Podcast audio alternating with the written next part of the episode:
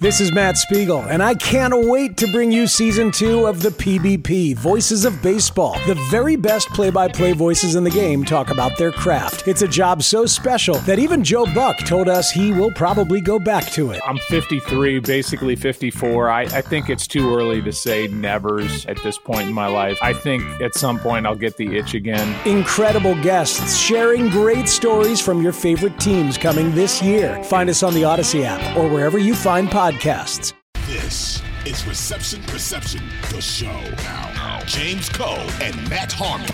Uh, but let me just start with Calvin Ridley, man, because we had talked about Calvin Ridley uh, ad nauseum at, at some point uh, this offseason, multiple spots in the offseason here. And I'll, I'll, just go ahead and say uh, a mea culpa is being issued over here in Camp Koh, okay? Because, my God, I had question marks as to whether or not I, I even I even threw out this grandiose term of you got to respect the game Okay, respect the game. Dude's been away for two years. You got to respect the game. He can't just come back and just do this thing. Yes, he can. So, my bad for everyone listening out there. All right. My bad. I own it, baby. Calvin Ridley. He, I mean, it's the John Wick gift, man. Like, yeah, I'd say I'm back. You know, like this dude is all the way back, Matt Harmon. All the way back. And it was apparent from the moment go that you know, in, in preseason, right? Like they were dialed in on Calvin Ridley, and you kind of had to yeah. wonder, like, all right, is that going to be, uh, is that going to carry over to the regular season, or are we going to see sort of just more of a spread it out attack? You know, right. and, and and they're just trying to get Calvin Ridley back in the swing of things. Uh, no, it, no, it was going to be all Calvin Ridley all the time yeah. for the Jacksonville right. Jaguars four catches for 41 yards and a touchdown on the first drive of the game. I know for the Jacksonville crazy. Jaguars. And you know there was the like a deep curl route that Calvin Ridley ran where he put the corner in a blender. And you know when I, I say all this stuff, I know the Colts cornerbacks are like a bunch of you know undrafted and like lower drafted guys. You know, right. um, shout out to them, but you know not not great players in the secondary for the Colts. I right. get that, but still. That deep curl route where I, I actually retweeted it this morning Trevor Lawrence is he gets pressure, but his eyes never leave Calvin Ridley. There is so much trust between Kevin uh, between Calvin Ridley and Trevor Lawrence because he just knows this route's going to come open. Okay, this my guy is going to win this route yeah. in man coverage. Right. He's going to come open, so I can just keep eyes locked on him while I evade the pressure, reset my platform, throw off one foot, and I'm going to get it to this guy because he is that type of receiver. He's the number one receiver. Uh, Calvin Ridley ranked sixth so far in Week One in first read target share. Like he's okay. all the way he's all the way back according to Fantasy Points data, sixth in first read target share, and and it's just yeah. man, he's he's that dude. And again, the the trust between these two players, they uh, they looked like Trevor Lawrence and Calvin Ridley looked like two guys that had played together for like two or three seasons. Exactly. That is what was surprising. I knew, look, I've been on Calvin Ridley all off season. I ranked him ahead of consensus. I've mm-hmm. talked about how he was on that Stefon Diggs trajectory prior to uh, mm. leaving the game. But still, I had faith in Calvin Ridley and I had faith in Trevor Lawrence as an individual talent. But yeah. what was so impressive to me was just like right away, these dudes were locked in locked in, like they've been playing together for years. I mean, it's crazy. It's crazy. Uh, Eleven targets, eight catches, one hundred one, and a touchdown. And and can we be real here? Like that could have been. Um, he could have put up two hundred if they wanted to. You know, if oh, they yeah. if they really wanted to, they could have put up 200. Uh, they took their foot off the gas, I think, in the second half. Um, and, and, and, you know, ultimately, all almost all the damage that Calvin Ridley did was in that first half. But it's just so obvious. It's so apparent, you know, like obviously Trevor Lawrence is elevating the play of Calvin Ridley and vice versa, Matt. You know, Ridley, I thought made Trevor Lawrence look like an like an absolute stud. Mm-hmm. You know, you it, it's like you go into this development year uh, for Trevor Lawrence expecting him to take a step forward, and my God, I mean, like you know, again, I, was surprised by how well Calvin Ridley just came out the gates and just absolutely lit the field on fire. But bro, you know, Trevor Lawrence did not disappoint either. You know what I mean? Like he came out and he, and he established himself and said, "Yeah, okay, we've taken a step forward." uh, with the passing game, and, and he looks like the absolute real deal. It's so similar. I think this dynamic to what I said earlier with Calvin Ridley's is the Stefon Diggs and Trevor Lawrence is the Josh Allen here. Yeah, yeah, yeah. It's so similar because you look at Josh Allen's rookie year, he is throwing to like Robert Foster and Zay Jones, ironically, who's on the Jacksonville Jaguars Yeah, now. But it was like right. Zay Jones as a rookie who was he had like a 36% catch rate that year, I think, with Josh Allen or, or something like that. You know, it was Kelvin Benjamin. I There mean, it was like I mean, dude, was Kelvin Benjamin, it was LeSean McCoy. And then in year two, and, and again, you go back and look at Trevor Lawrence's rookie season, he's throwing to like Laquon Treadwell and Right. um, Laviska Shenault, who's not on the roster anymore. You know, it's a, it's, and he's obviously he's got Urban Meyer as a head coach, which is even worse, right? That's even Yeah, more yeah, of a yeah, disaster. Uh, That's worth that's worth like five Kelvin Benjamins uh, having Urban Meyer as your head coach, and then in year two, right. Josh Allen then get, or I'm not sure it was year two, whatever, but um, at some point then they add Cole Beasley and John Brown and like, all right, let's get this thing to a professional receiving corps. And Josh Right. Allen isn't perfect, but there he did play pretty well with those guys. And then you get to year two for Trevor Lawrence. It's Christian Kirk, it's Zay Jones, it's Evan Engram, not guys who had reached their potential in their previous spots, but Trevor Lawrence elevates them. He uh, uh, they elevate him just a little bit. They allow him to shine more so than what people saw in his rookie year. And then Right. you know, 2020 year three for Josh Allen, uh, 2023 year three for Trevor Lawrence. They get a dog. They got a big like a Yeah, number yeah, yeah. one dude here. Like Calvin Right. Ridley is the Steph Diggs in this example. Uh, it, it- taking that guy to the next height, and it really is, I think, going to be one of those relationships just like with Diggs and back in Minnesota, right, we all knew he was a great player. We all know Calvin Ridley was a great player. There's the weird layoff and stuff like that, so Of that's where the analogy falls apart. But these two guys, I think you're right. They're going to bring out the best in each other, and like that's just great to see because we all know who Trevor Lawrence can be. But Right. quarterbacks can't do it on their own. Did you watch Patrick Mahomes on Thursday night? Pa- quarterbacks can't do it all on their own. Uh, they need a little help from their boys, and you know Calvin really is going to help Trevor Lawrence quite a lot. Uh, Zay Jones, the aforementioned Zay Jones, seven targets, five catches, 55 yards, and a touchdown. Had a really nice uh, 18 yarder for uh, for a touchdown. I, I encourage folks to go back and watch that. That will, that was a pretty nice score right there. Um, but really, what it comes down to for me is okay. You knew the passing volume had to come from somewhere. Okay, uh, if it's going to go to Calvin Ridley, uh, who's it coming from? And in this particular game, Matt, it came from Christian Kirk, who I thought it was a little bit of a surprise uh, for me because Christian Kirk was that guy who ended up giving up all the targets, right? Three targets, one catch for nine yards. He ran 22 routes. Um, and I bring that up because Ridley and Zay Jones, they ran 33 and 32 routes respectively. Evan Engram ran 30 routes. Travis Etienne ran 29 routes compared to Christian Kirk's 22 routes, right? So, um, what do you anticipate? Do you think, I personally think that between Zay Jones and Christian Kirk and Evan Engram, it, it's going to be kind of a mixed bag as to whose turn it is in the offense. But every each and every week, you know it's going to be Calvin Ridley's turn, right? Um, but I don't know. The the routes run part of it though is interesting that Christian Kirk uh, did run fewer routes uh, than Zay Jones, Evan Engram, and Travis Etienne. Yeah, he's not really playing in two receiver sets when they go multiple tight ends. Uh, you know, Luke Farrell uh, runs six routes in this game. Brenton Strange runs two routes in this game. Like when they have multiple tight ends on the field, that's when Christian Kirk is leaving the field in favor of Zay Jones. And, you know, maybe uh, the team likes just part of that dimension better with Zay Jones there. Uh, so that was a little surprising, but it was something that we saw in the preseason, right? That was one of the alarm bells that was starting to go off from preseason was that usage for Christian Kirk. I bumped him down like my fantasy rankings because of that. Uh, you know, you had to bump him pretty low anyways because of uh, because of Calvin Ridley and just how much better he is. You- I like Christian Kirk a lot. I'm a fan of the player. It's just these guys are all you know B minus C plus type players, and now uh, Calvin Ridley has the potential to be an A tier player. You know, so Right.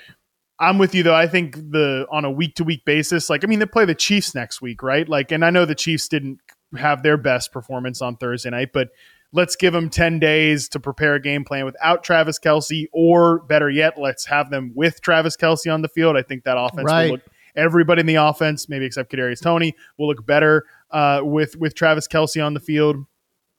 But you know that that's going to be a game where I think Jacksonville is going to have to have some of these ancillary guys, you know, take a step up as well. And who's to say it couldn't be Christian Kirk? I mean, like Right. I don't think he's going to have these 11, 12 target games like sometimes we'd see him last year. But I think that he is going to have his moments. But all of these guys, yeah, it's going to be this guy pops up as the number two. This guy pops up as the number two. That's sort of a rotating position. But I do think Calvin Ridley will remain the centerpiece of the of the attack. Hey everyone, this is Bret Boone. Would you know it? I've got a podcast going strong in our fourth year. Tune in as I sit down with my friends, some of the biggest names in sports, media, entertainment, for a lot of fun and in depth conversations. As you know, baseball's been my life. It's been in the family for a long time, but it's a lot more than that here. It's sort of like taking a ride in a golf cart around a beautiful track. Join me every week for multiple episodes on the Bret Boone podcast, available on the Audacy app or wherever you get your podcasts. All right, uh, let's talk about Michael Pittman here a little bit. Man, uh, you talk about some alarm bells and, and red flag. Man, first half, Matt Harmon, Michael Pitt. I was worried, boy. I was like, oh my God, what have we gotten ourselves into here with Michael Pittman? Zero catches in the first half, only one target in the first half. And I was like, oh my God, we are in trouble. But second half, completely different story. He's this dude saw 10 targets in the second half alone, Matt.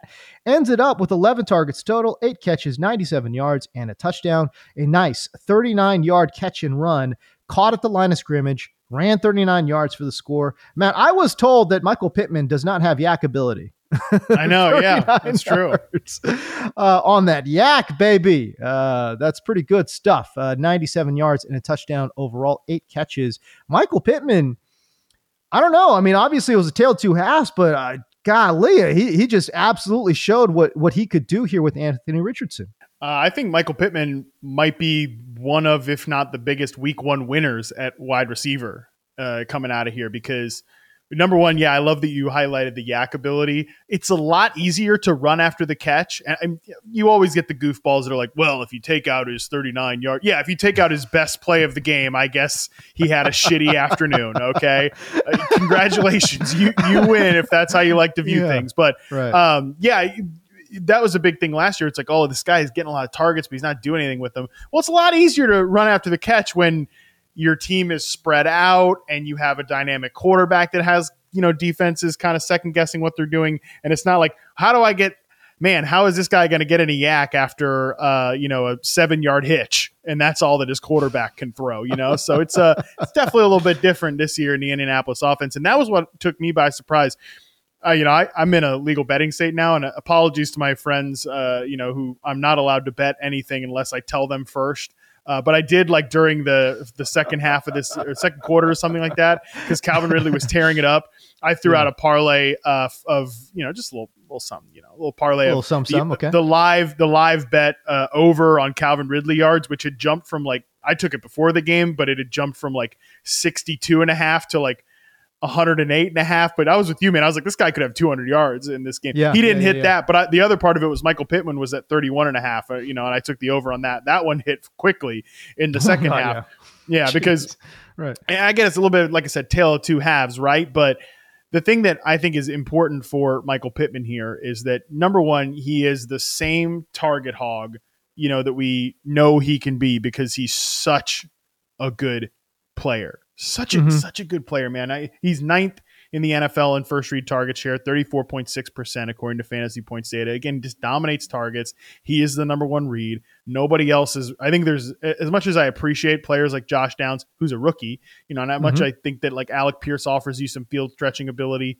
He, he's not in Michael Pittman's class. I think he's a dominant, like, number one target getter and earner on this team. And the important thing here, James, Anthony Richardson dropped back to pass 45 times Right. in this game. And this was not a game as if they were just trailing the entire time. They actually led this game in the third quarter. Mhm. Like there, Yep.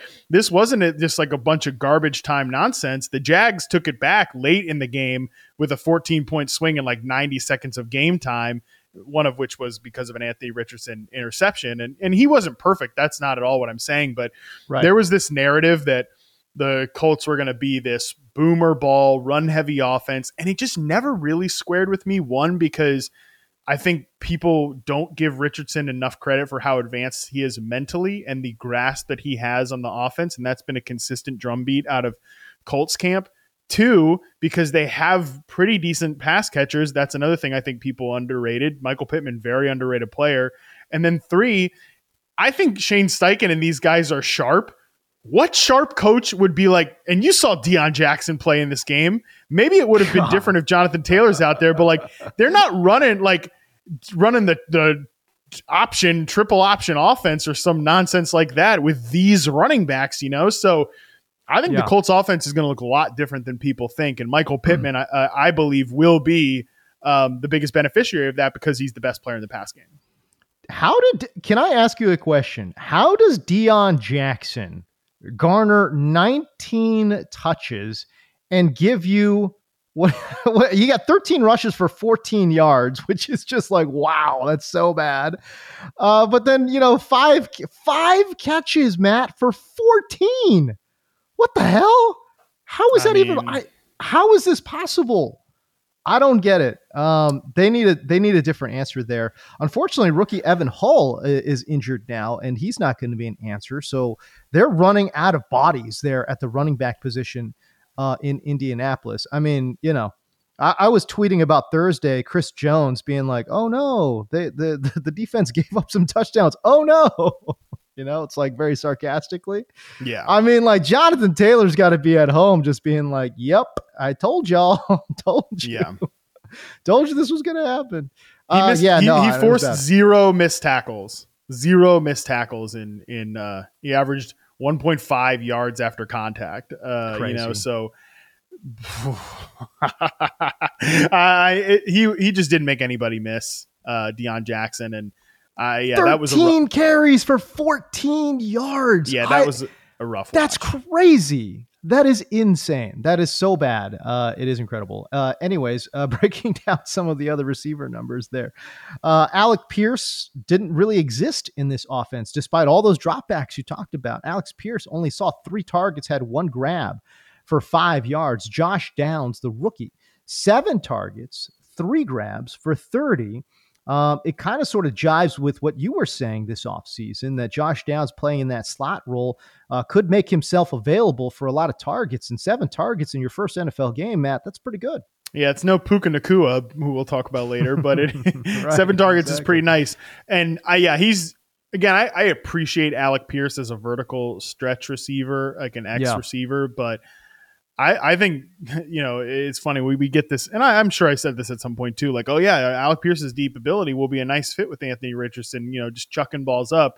But you Mhm. know what helps Anthony Richardson a lot better than prayer yards to Alec Pierce is a dude that can get open in the short and underneath in, in the intermediate area, and that was Josh Downs. Man, I, I Yeah. reception perception loved Josh Downs as a prospect, so he's definitely somebody I, I'm going to keep my eye on here, and you know he will be a guy that hel- is an accuracy e- problem eraser for this team Mhm. because he's going to get both of these guys. I mean, Pittman is such a good route runner and such a good separator for somebody his size. And obviously, Josh Downs doesn't have the size, but he is a really good route runner too. I mean, with these two guys, they've got something there for Anthony Richardson and just an ability to to give him layups. Right, that was another thing that stood out to me here Right. they I, I- know they asked Anthony Richardson to drop back and and in that way they put a lot on his shoulders, but they really cut the the field in half for him.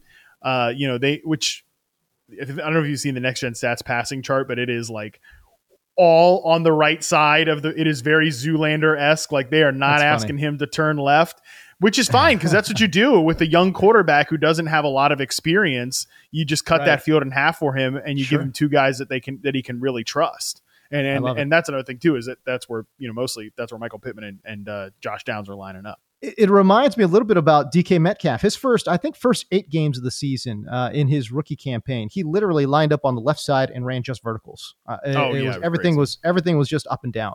Um, there was no, you know, was there was no crossing routes, no slants, nothing.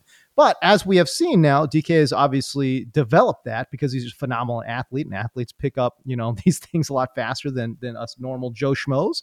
Uh, and, and, he's got a great work ethic, apparently, does DK Metcalf. So we'll see what Anthony Richardson does too. But I think it's smart, like you said, to kind of start him off slow. Put put the training wheels on. It's okay. It's all right, man. You know, we're not asking you to win a Super Bowl here in year number one. Uh, go out there and do your thing, elevate the offense a little bit. And I think that's exactly exactly what he did. 2400 Sports is an Audacy company.